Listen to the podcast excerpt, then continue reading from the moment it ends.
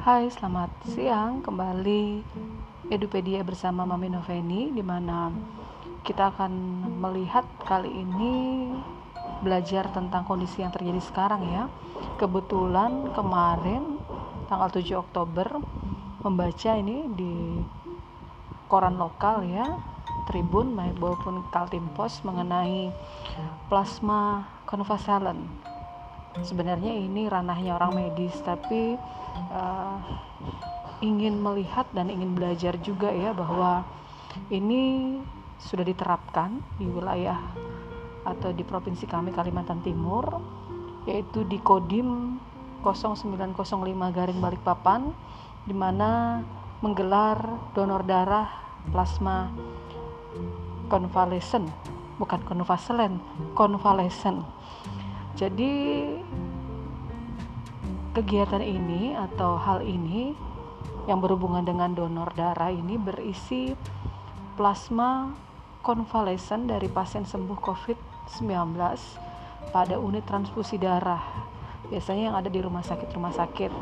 Dan itu sudah dimulai kalau kita lihat yang pertama itu di bulan Agustus ya, di mana pasien yang sembuh diambil menggunakan darahnya yang diambil menggunakan alat yang namanya apresis. Ap, apheresis teman saya dari Abu Center Indonesia yang juga bekerja sama di uh, CE 4.0 ini ahlinya nih untuk menjelaskan. Nanti suatu saat bisa bareng untuk merekam podcast yang ada. Dan ini ada suara-suara uh, di mana memang sedang renovasi seperti tadi di bagian yang pertama. Nah, pengetahuan bagian ini penting sekali sebagai seorang pendidik, sebagai seorang guru, kita juga perlu uh, menggunakan wawasan-wawasan seperti ini. Nanti ada tujuannya loh ketika Anda membuat soal-soal yang berhubungan dengan HOTS dan AKM, yaitu asesmen kompetensi minimum misalkan itu berhubungan dengan uh, tadi the science dan teknologi ini bisa digunakan sebagai salah satu ilustrasi di mana siswa-siswa nanti akan mencari sumber-sumber literasi yang berhubungan dengan plasma konvalesen Lalu kalau dari segi ini karena saya di pembelajaran PAK ya untuk teman-teman yang di PAK atau yang pembelajaran agama apakah sesuai dengan etika agama itu sendiri atau etika kalau kami di Kristenan apakah itu sesuai dengan etika Kristen tentang plasma konvalesen. Nah, itu nanti yang bisa uh, teman-teman pelajari mengenai hal ini. Nah, tadi sudah disampaikan kan menggunakan alat agak susah namanya tadi.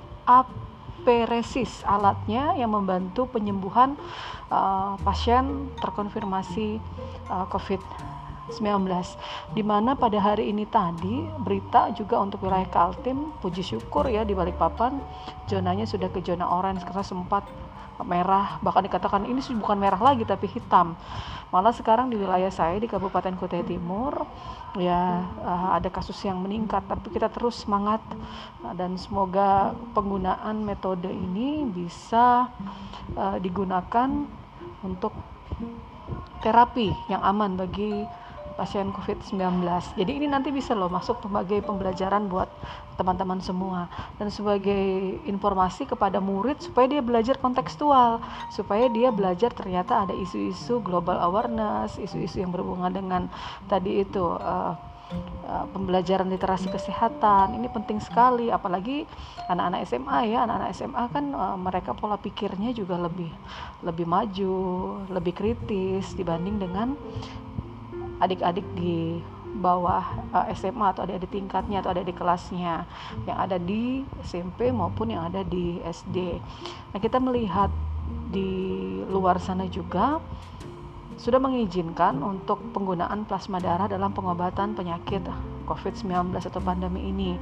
Diambil dari plasma darah pasiennya yang sembuh, lalu diproses agar diberikan kepada pasien yang sudah terinfeksi saya berbicara tidak asal berbicara karena kita lihat dari sumber referensi yang ada. Nanti silakan lihat di kompas.com di bagian sains di situ sudah ada diberitakan. Kenapa hubungannya ke golongan darah? Karena memang sedang uh, melakukan uh, satu pendekatan dalam pembelajaran PAK yaitu pendekatan DNA dan golongan darah bersama rekan-rekan di Abu Center Indonesia. Diharapkan nanti bukan saya aja nih yang ahlinya yang memang di bagian itu ada rekan saya uh, Ibu Eva Divanti mudahan lagi denger nih ya. Jadi bisa nanti kapan-kapan juga join uh, podcastnya lalu membagikan edukasi ini kepada rekan-rekan semuanya. Kalau wilayah Sangatta biasanya sudah rata-rata semua beliau kunjungi. Nah kita akan melihat bagaimana uh, edukasi tentang golongan darah itu begitu penting di dalam pendekatan pembelajaran. Lalu pentingnya ini ya pengambilan sampel plasma darah dari pasien yang sembuh ini dipilih. Nggak langsung asal aja sih dipilih sesuai dengan kategori dan persyaratan yang telah ditentukan. Pengujiannya juga dikatakan kalau misalkan ada pasien yang cukup berat reaksinya nah itu bisa dilihat menjadi imunisasi pasif bagi pasiennya sendiri. Mudahan nggak salah ya penjelasannya. Jadi memang harus ada yang uh, menjelaskan lebih dalam lagi. Kalian juga bisa uh, googling, bisa melihat berbagai macam informasi mana yang uh, informasi yang valid sehingga bisa mendapatkan pengetahuan dan wawasan yang baik tentang plasma convalescent ini tadi. Kemudian untuk donor penyintas COVID-19 ini adalah mereka yang sudah tadi saya katakan pernah terinfeksi virus corona SARS-CoV-2 ini dan sembuh dari infeksi lebih daripada 14 hari. Nah, nanti dibandingkan nih dengan tulisan yang ada di Kaltim Post nah, di tanggal 7 Oktober 2020 di bagian komando. Jadi ini uh, berisi mengenai uh, catatan-catatan uh, jurnalis yang berhubungan dengan TNI dan Polri bagaimana pelayanan mereka kepada masyarakat syaratnya yang bisa kalian ikuti semoga saja mungkin ada yang sudah uh, sembuh sedang recovery bisa untuk uh, melakukan ini. Jadi tidak dipaksakan ya mungkin di kutim mungkin di kaltim. Kalau di kaltim untuk pertama kali memang di kodim 0905 yang sudah melakukan donor darah plasma konvalesen ini sendiri. Bagaimana persyaratan untuk ini? Diutamakan yang pertama adalah laki-laki. Jadi diutamakan uh, pasien yang sudah sembuh yang laki-laki. Yang kedua, jika perempuan yang belum pernah hamil, ya. Yang ketiga, sehat dan dibuktikan dengan hasil laboratorium. Yang keempat, bebas dari infeksi virus corona atau telah sembuh minimal selama 14 hari. Yang kelima, bebas dari virus parasit atau patogen lain yang berpotensi bisa ditransmisikan melalui darah. Jadi memang betul-betul sudah tidak ada apa pun itu ya dari virus, dari parasit ya lalu memiliki titer antibodi yang cukup tinggi berdasarkan haji hasil uji netralisasi. Nanti silakan googling aja nih informasinya ini sebagai pengetahuan awam aja sih buat kita orang awam dari tulisan-tulisan yang ada. Karena itu tadi um, pasti ada persyaratannya ya yang harus dipenuhi ketika petugas medis mengambil dari pasien yang sudah sembuh itu tadi. Nanti kan akan terus diuji ya, diteliti dan diuji oleh peneliti di bagian unit transfusi darah, diteruskan kepada bagian yang memenuhi persyaratan penelitian. Kemudian plasma yang diambil ini sampelnya ternyata disimpan juga pada suhu yang tertentu sehingga siap ditransfusikan setelah berhasil diteliti kepada pasien dalam penyimpanan plasma tersebut. Dan ini yang perlu kita lakukan. Kemudian untuk pendistribusiannya ternyata plasma konvalesen ini masih menjadi satu kendala besar yang sedang dipikirkan oleh peneliti agar bisa menjangkau seluruh Indonesia dengan plasma pada kondisi yang baik. Karena betul-betul membutuhkan suhu khusus. Dan kalau kita lihat wilayah geografis Indonesia yang berbeda-beda ini yang jauh-jauh yang di pedalaman nah kendala-kendala ini yang uh, terus dipersempit kesulitannya ya kompleksitasnya dalam pencapaian.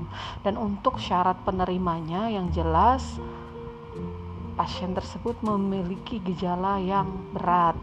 Artinya teor teor terapi plasma konvalesen ini tidak untuk semua pasien yang terinfeksi COVID ya dengan keluhan yang berat saja untuk bisa memberikan ini kalau gejalanya ringan atau OTG dan orang yang sehat tidak dianjurkan untuk melakukan ini.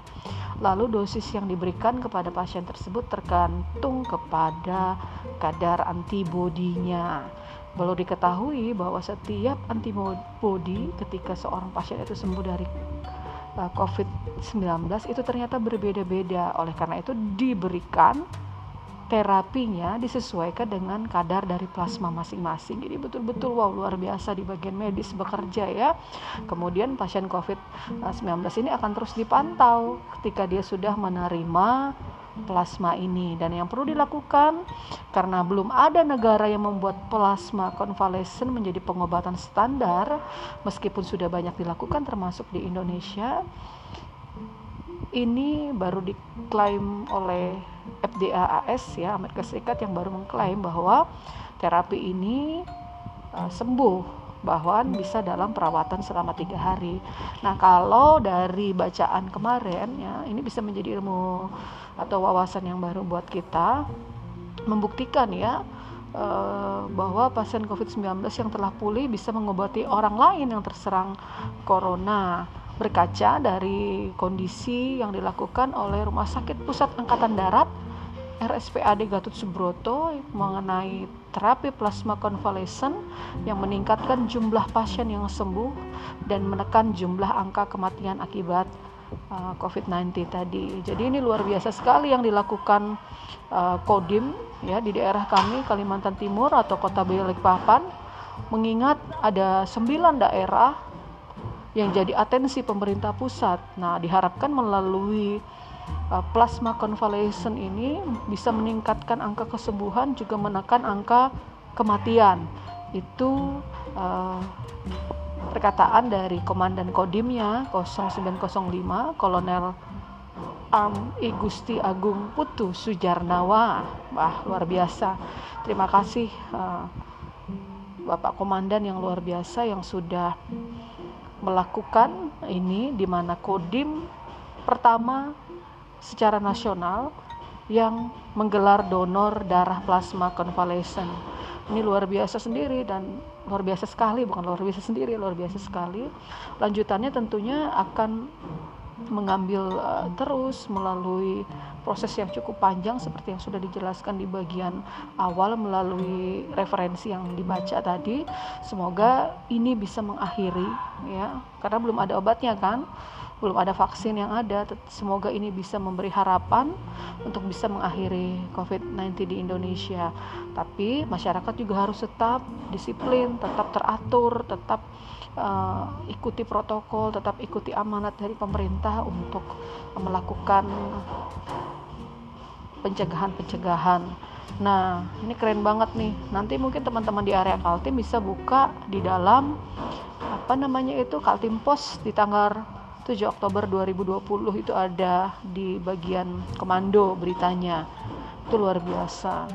Dan uh, yang seperti dicatat atau dituliskan bahwa plasma antibody ini memberi 75% wow. 75% harapan hidup bagi pasien. Mengingat hingga saat ini memang belum ada obat yang tepat untuk menyembuhkannya jadi digunakan bagi pasien yang kritis yang di ruang ICU tadi seperti dikatakan digunakan kepada pasien yang memang uh, dengan gejala yang cukup cukup berat. Dan palang merah sendiri berperan dalam blood product atau produk plasma darah sesuai kategori agar bisa diberikan sebagai imunisasi pasif bagi pasien COVID-19. Jadi itu ya teman-teman, silakan nanti bisa cek lagi. Kalau kita lihat tadi ini di dalam tulisan ini 75% harapan hidup bagi pasien. Sama kalau kita kaitkan dengan proses pembelajaran yang ada di sekolah biasanya KKM kriteria ketuntusan minimum itu berada di uh, angka 75 dikatakan bahwa siswa itu tuntas jadi pembelajaran-pembelajaran melalui kesehatan kesehatan melalui teknologi itu bisa menjadi salah satu ilustrasi bisa menjadi uh, stimulus ketika kita mau membuat soal. Lagi-lagi ya ini hubungannya dengan edukasi uh, kepada proses pembelajaran di sekolah. Silakan bisa gunakan itu buat rekan-rekan uh, dalam menggunakan apa yang ada. Terima kasih. Selamat siang salam sehat selalu